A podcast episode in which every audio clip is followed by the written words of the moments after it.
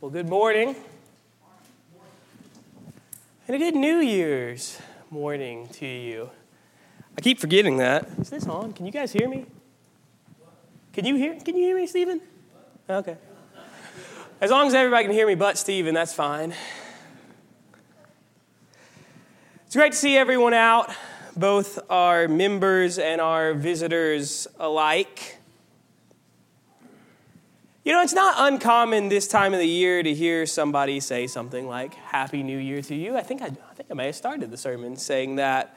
Or maybe it's something you'll hear on the radio if you hear one of the two or three New Year's Day songs that exist. And I got me thinking, you know, what makes up a happy new year? Like, what does a happy new year actually entail? Is it just that, like, you know, good things happen? Maybe that's part of it.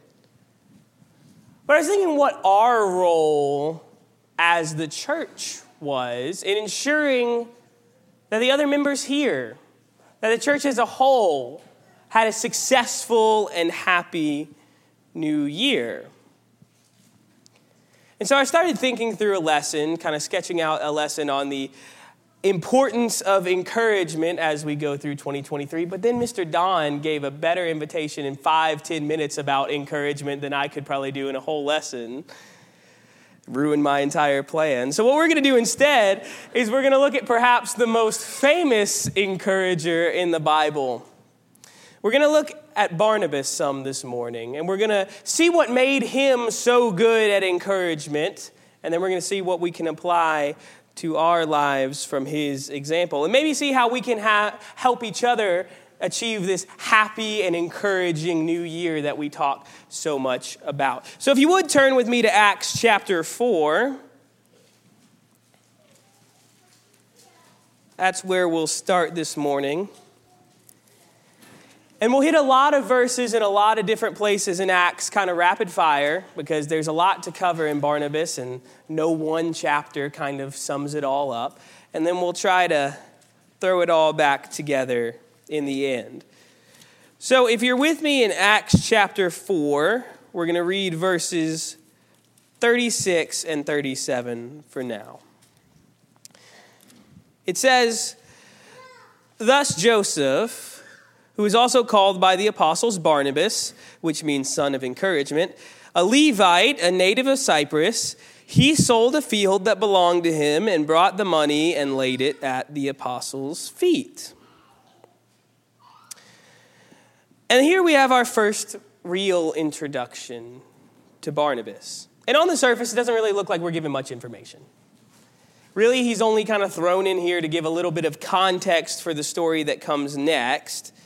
Because in chapter 5, we have the story of Ananias and Sapphira. They lied about the percentage of money they were giving to the church, and they were struck down by God for their sin. And so sometimes we kind of write off this little part about Barnabas as just kind of a little introduction to that greater story. But I think that it's more than that. Because I want to think about the Barnabas nickname for a second. Because Barnabas, he wasn't born called Barnabas. It says he was born called Joseph. Well, the problem with being called Joseph and being a Jewish male in the first century is that most men were called Joseph in the first century if you were a Jewish male. It's a very common name. And so, to distinguish him from the myriad of other Josephs, they gave him a nickname. It says Barnabas, so it translates loosely to son of encouragement. And we'll talk about that idea of being a son or daughter of encouragement a lot in this lesson, but I want you to think as we kind of read through these verses what does it take to get a nickname like that? I don't think that happens by accident. I don't think that somebody just kind of looks at you on a first go round and says, Yeah, you kind of look like a son of encouragement. That's not the kind of nickname that happens by accident. So, as we read these verses about Barnabas, as we really think about who he was and what he did, I want you to be thinking about what did he do to earn this nickname? What did he do to be associated so strongly with the idea of encouragement? But what I want to mention from Acts 4, the first thing I think we really see about Barnabas is that he's voluntarily giving up his property and giving the money to the apostles for the work of the church for needy saints. He, and he's not trying to hide anything like we see in chapter 5, as Ananias and Sapphira were. So, the first thing we see about Barnabas, the first kind of clue that we get about him, is that he's a generous, uh, self sacrificial kind of a person. That's the first clue that we get. If you want to turn with me to Acts chapter 9, that's where we'll do our next bit of reading.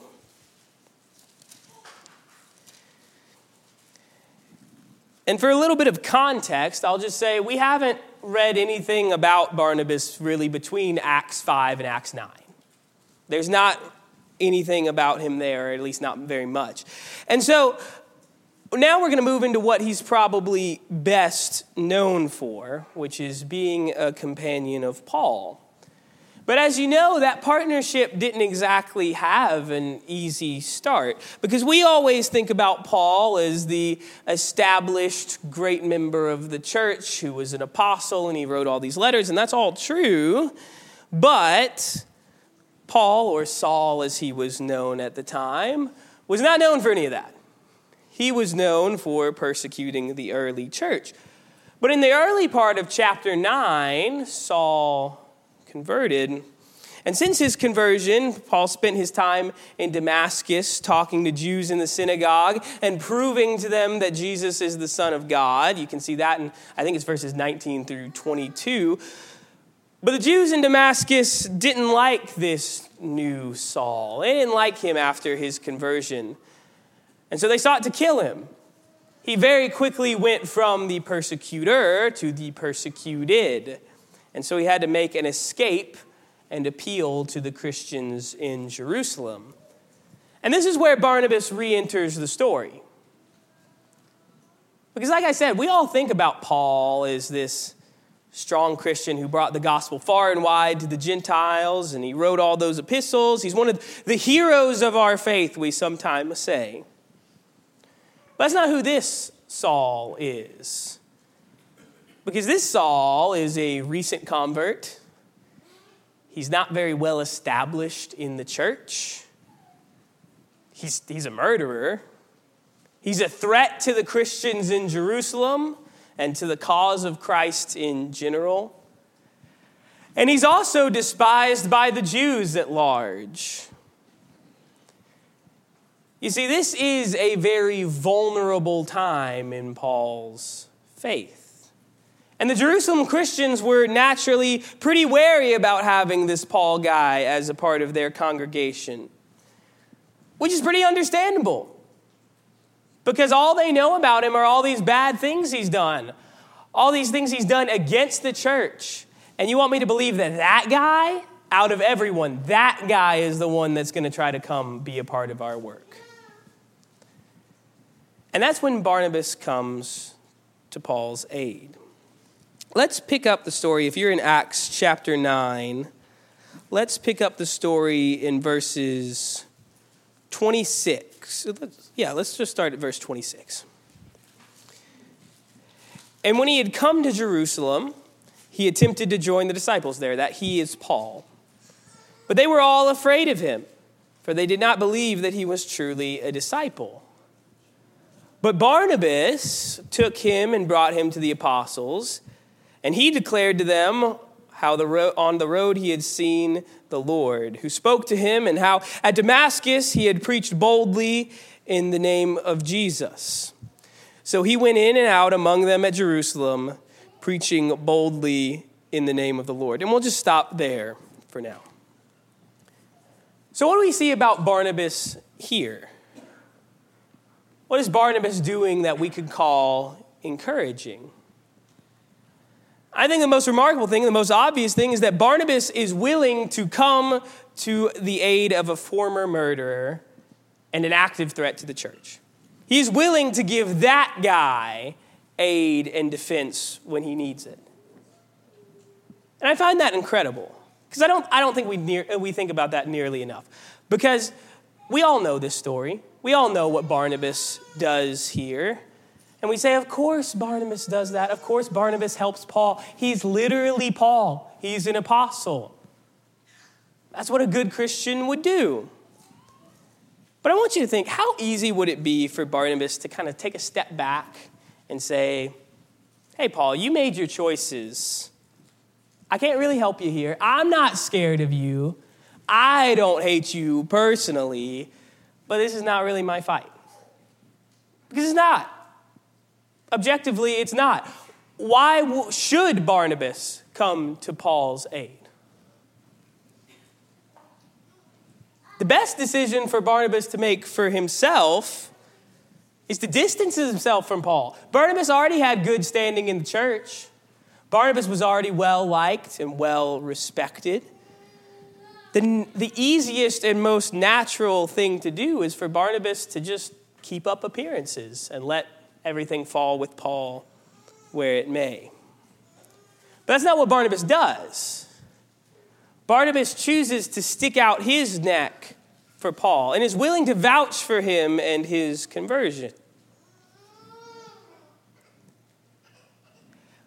What if Paul's conversion really wasn't legitimate? You ever think about that? We know the end of the story, we know it was. But, but Barnabas doesn't know that, not for sure. What if Paul decides after his conversion, mm, this whole Christianity thing's not really for me? I'm going to go back to being who I was before. What happens to the Jerusalem church then? To be arrested, persecuted, maybe worse. What happens to Barnabas then? Because whatever Paul does, that blame is going to come back to him. It's a lot riding on one man. And there's not much upside, seemingly, if you're Barnabas, outside of just doing the right thing. But he chooses to do the right thing. He chooses to defend Paul to the brethren. Now, if you would turn with me just a few chapters over to Acts chapter 11. Acts chapter 11, and we'll read verses 19 through 26.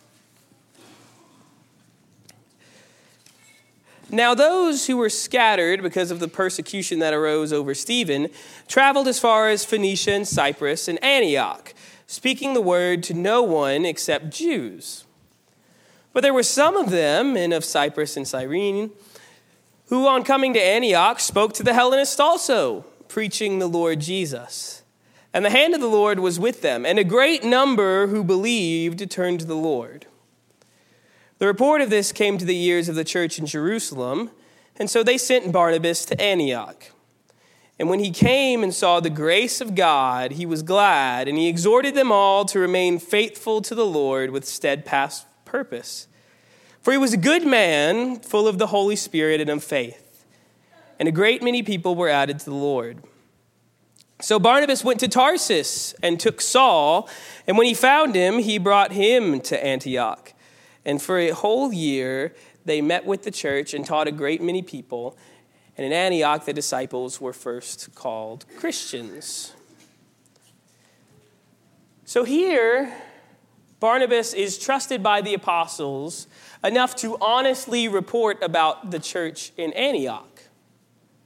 Because they hear about this church at Antioch, they hear that they're preaching to the Hellenists, and, and the apostles kind of want to see what's going on.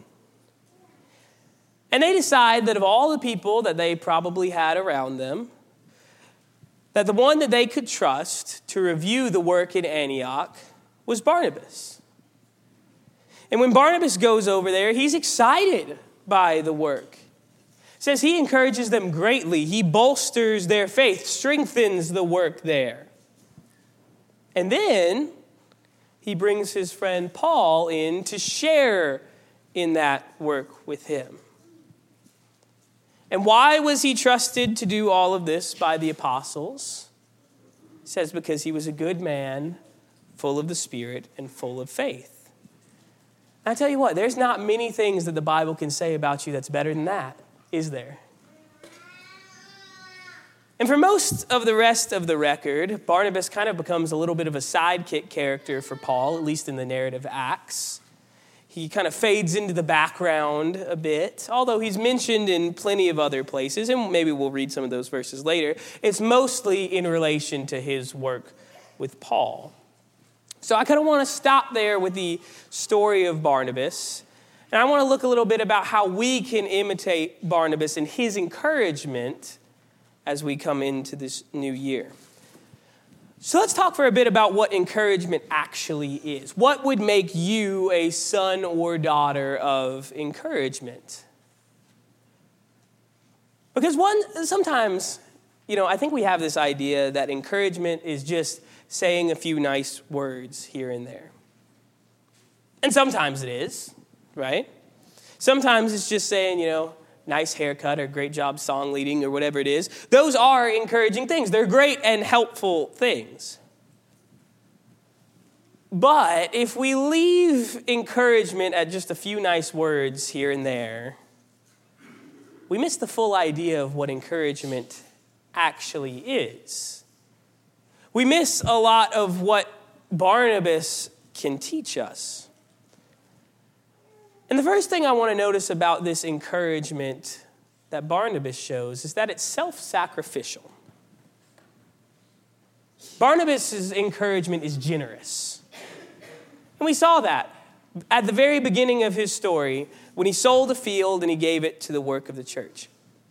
I don't have to tell you guys how valuable land is. You guys all know that. But it's actually more valuable in the time where Barnabas did that because it's estimated, and we don't know for sure, but it's estimated that maybe 10% of ancient Romans, 10% had land at all. That's not a lot. Having land puts you in the very upper class, just in and of itself. And so, how big of a deal is it that Barnabas took his land and he sold it for the work of the church. That's a pretty big deal. But it's not just that, is it? Because what else do we see about Barnabas? How much of a sacrifice is it to defend Paul? How much of a sacrifice is it to dedicate your life to the teaching of the gospel and the encouragement of the brethren? That's a lot of sacrifice. And Barnabas did all that. Barnabas' encouragement started, at least as far as we have the story of him, with him giving of himself to the work of God for the church and for the brethren.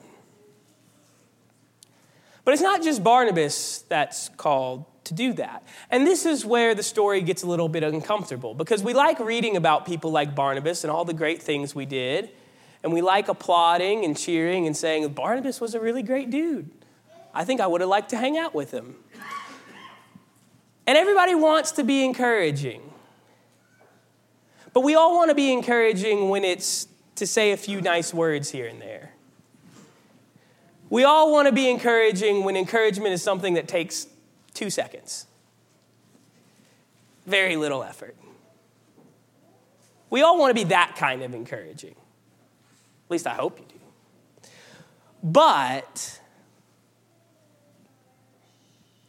that's not what being a full son or daughter of encouragement actually is.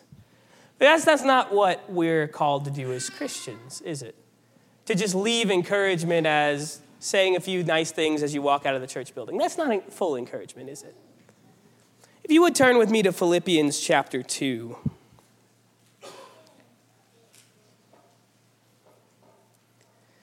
In Philippians chapter 2, verses 1 through 8, says it this way. So, if there is any encouragement in Christ, any comfort from love, any participation in the Spirit, any affection and sympathy, complete my joy by being of the same mind, having the same love, being in full accord and of one mind. Do nothing from selfish ambition or conceit, but in humility count others more significant than yourselves. Let each of you look not only to his own interest, but also to the interest of others. Have this mind among yourselves, which is yours in Christ Jesus, who, though he was in the form of God, did not count equality with God a thing to be grasped, but emptied himself by taking the form of a servant, being born in the likeness of men, and being found in human form, he humbled himself by becoming obedient to the point of death, even death on a cross. And we'll stop for there for the sake of this lesson. But what's the idea here? What is unity? What does a healthy body of God's people actually look like? Because these verses say to find encouragement in Jesus and his gospel, what we're called to do is to put away ourselves. To find that encouragement in Jesus, I can't care about me. You can't care about you. We are called to care for each other, to serve one another, to look out for the interests of others. And that only works if everyone's doing that. If we're all putting ourselves aside and serving each other. But see, I don't want to do that all the time. Because what if, what if I get forgotten about? What, what if that system doesn't work and I'm the one that gets neglected? So then we have this idea that the, the way to make sure I get taken care of is I'll just do it myself. You know, you can scratch my back and I'll scratch my back too. That's the kind of idea that we have. Because we're focused on what can I get out of this? Because from a physical, worldly standpoint, just objectively, what do I get out of serving you? Maybe a nice smile and a thank you. Maybe a temporary good feeling. Not, not a whole lot from a worldly standpoint. But what do I get out of serving myself? I get control. Or at least I get the illusion of control so then, why, Paul, why should I put away myself? What does Paul say? Paul says, because that's what Jesus did. Because that's who God is. That encouragement in Christ, the good news of salvation, the good news of Jesus, only came because Jesus, our Lord, was willing to humble himself and to sacrifice himself and to think of us and give more to us than we can even fathom. And then all he calls us to do is to do that for others. To spread that encouragement in Christ to everyone here. That's what we're called to do as Christians. That's what the true encouragement looks like. To be these sons and daughters of encouragement it starts with serving each other instead of serving ourselves. And another thing that we can see from the work of Barnabas was that he was dependable. Acts 11, I think, says he was trustworthy. He was honest, so much so that they put him to work. They trusted him to give a true report on the work in Antioch. And we see in Acts 9 that he defended Paul because of his conversion, even when it was far from convenient to do so.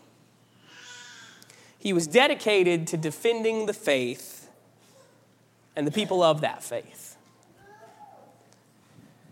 But what we didn't read earlier was the story with Mark. Because in Acts 13, Paul and Barnabas and John Mark are being sent to Cyprus and then back to Antioch. And sometime between those two trips, Acts 13 13 says, Now Paul and his companions set sail from Paphos and came to Perga and Pamphylia, and John left them and returned to Jerusalem. Doesn't say why. The text doesn't even really seem to make a big deal about it. But for some reason, John Mark left the group. And then if you're kind of reading through the story of Acts, you kind of forget about that because it's kind of a throwaway line. And then you get to two chapters later, and all of a sudden it's really important again. Because if you're with me in Acts, turn to chapter 15 and we'll start reading in verse 36. Acts 15 36 says, And after some days, Paul said to Barnabas, Let us return and visit the brothers in every city where we proclaim the word of the Lord and see how they are. Now, Barnabas wanted to take with them John called Mark. But Paul thought best not to take and not to take with them the one who had withdrawn from them in Pamphylia and had not gone with them to the work. And there arose a sharp disagreement, so that they separated from each other. And Barnabas took Mark with him and sailed away to Cyprus. But Paul uh, chose Silas and departed, having been commended by the brothers to the grace of the Lord. And he went through Syria and Cilicia, strengthening the churches. So Paul and Barnabas split over this idea of what to do about Mark. And after this split, we never see Paul and Barnabas together again. And if that was the only end we have to the story, it'd be a pretty sad one.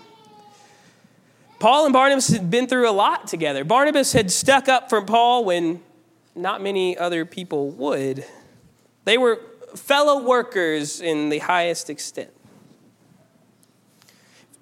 In Colossians 4, chapter, no, in Colossians chapter 4, verse 10, Paul writes this. He says, Aristarchus, my fellow prisoner, greets you, and Mark, the cousin of Barnabas, concerning whom you have received instructions. If he comes to you, you should welcome him. 2 Timothy chapter 4 verse 11 says that Luke alone is with me. Get Mark and bring him with you for he is very useful to me in the ministry. At some point, we don't know when, but Paul had a change of heart about Mark. Now, I don't know if that's because of a change in Paul or a change in Mark. But let me propose to you that whichever of the two it is, Barnabas had a pretty major influence in it. You see, if it was Paul who changed his mind on Mark, don't you think that this sharp disagreement, as it's put in Acts 15, had some sort of long term effect about the way that Paul thought about Mark? Or maybe we can look at it the other way. Let's say that, that Mark needed to change some aspect of his life. And maybe it was Mark who was at fault all, all along. Doesn't it seem that traveling the way he did with Barnabas helped lead him to that in some way? You see, either, either way, Barnabas defended Mark, someone who clearly needed encouragement. And Barnabas was willing to take a stand. And because of that, Mark was able to be the minister that Paul needed that he could recommend to other brothers in Christ.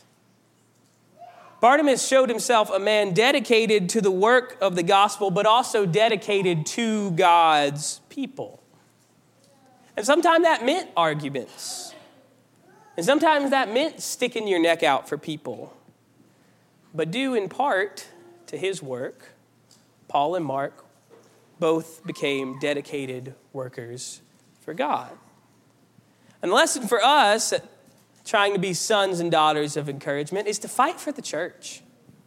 Fight for your fellow Christians. Part of encouragement is building each other up, it's sharpening each other, equipping each other. We have to be a family dedicated to each other as we're dedicated to God. We can't turn on each other, we can't backbite, we are one body in Christ, and we have to act like it. And then the final thing that I want us to see from the encouragement of Barnabas is that he gets to work. Because I don't know if you're anything like me, but I'm really bad about, I have all these nice ideas of what I'm going to do for people, but that's kind of all that sometimes they ever end up being because I have so many separate lists on my phone of like, remember to do something good for so and so, and that's about all it ever gets to. Is that the idea of encouragement that you get from Barnabas? Because it's not what I think of when I read about Barnabas. He didn't just think about selling his field, he did it. He didn't just think about giving the money to the apostles, he did it. He didn't just think about encouraging the group in Antioch, he, he did it. Because it's really easy to notice things that need to get done. I think all of us probably know somebody that's more of the, the passive aggressive mindset. You guys know somebody like that that's, that says, Wow, I really wish that someone would mow that lawn because it's getting pretty long. Or, or maybe the, those dirty clothes are smelling pretty rough. Somebody really needs to take care of that. And we hate that. You hate hearing that. It's frustrating, right? And why is it so frustrating? Because it's really easy to see opportunities to serve. It's really easy to see opportunities to encourage. Anybody can do that. Anybody can pick out things that need to be done. What makes it encouraging is that you actually do it. You actually do the work. That's what makes it important. That you don't just wait for others to fill in the gaps that you see, that you who take part in it.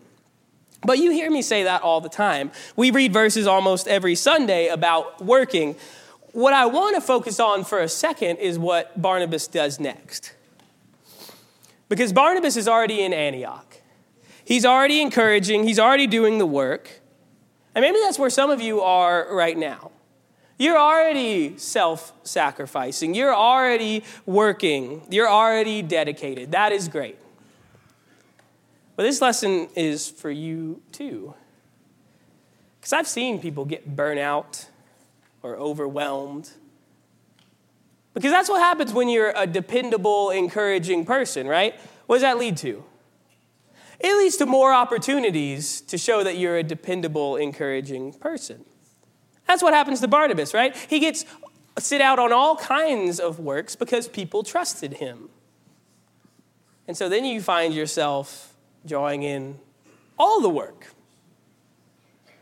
But I think what Barnabas does is incredible because he remembers that Paul guy, that fairly new convert that he helped out, that he strengthened and supported when few others would. And he says, I'm going to bring that guy to Antioch. Barnabas says, Paul, you get to work too. You see, the work of encouragement doesn't have to fall on one person. In fact, it, it, just doesn't work when it's all on one person, not nearly as well. Encouraging is the work of all of us. And what Barnabas does is he continues his encouragement of Paul by equipping him to encourage others. So if you're the type of person that visits the shut in, and I hope you are, find someone that you can bring with you. If you bring a meal to the sick, Find someone that can help you. If you're studying with someone about the gospel, bring people along that can aid in that study. When there's a lot of visitors and you can't meet them all personally, find someone to say, I'm going to go meet so and so family, and you go meet the other people. That way, nobody leaves without getting a smile or a handshake. Whatever you're already doing for the work of the gospel, that's great. Keep doing it, but get others involved in that work with you. Find people who are willing to encourage with you, to join in that work. Because that's going to strengthen the church as a whole when we're all getting involved. It's going to strengthen the person that you're getting involved in the work. And it's also going to strengthen your hand as well. So, if you're not a son or daughter of encouragement, it's time to get started. Don't wait for others to do all the encouraging while you sit on the sideline. But if you are already a son or daughter of encouragement, it's time to expand that work by getting others involved in it. So, as we go into 2023, I think that we can all agree that we have a pretty big part to play in each other's new year here. Obviously, this year is going to bring some ups and downs. We can't avoid that, we can't change that. But this first day of the year gives us the opportunity to evaluate ourselves. How big of an impact are you here? Are you an encouragement to the brothers? Are you sacrificing yourself for the church? Are you giving for the church? Are you working hard for the church? Are you loyal and trustworthy in your work? Because if not, now is a pretty good time to start. I want to encourage you as we start this new year, rededicate yourself to the work of God here. Look to Barnabas and start encouraging others. And as we think about that, we're going to pray and then be dismissed to our classes. Dear Heavenly Father, thank you for this new year, a time where we can reflect on what you've done for us and what we want to do for you. Please strengthen us and help us to look for opportunities to serve and to fulfill. Help us to do all that we can for your church. Help us to be the sons and daughters of, encouragement, of encouragement. But not just any encouragement, but sons and daughters of true encouragement in Christ. We know that you bless us more than we possibly know or could speak of.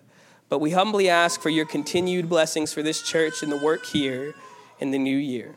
Help us to grow toward each other as we ultimately grow toward you. Thank you, Father, for loving us and for sending your Son. We pray all this in his name. Amen.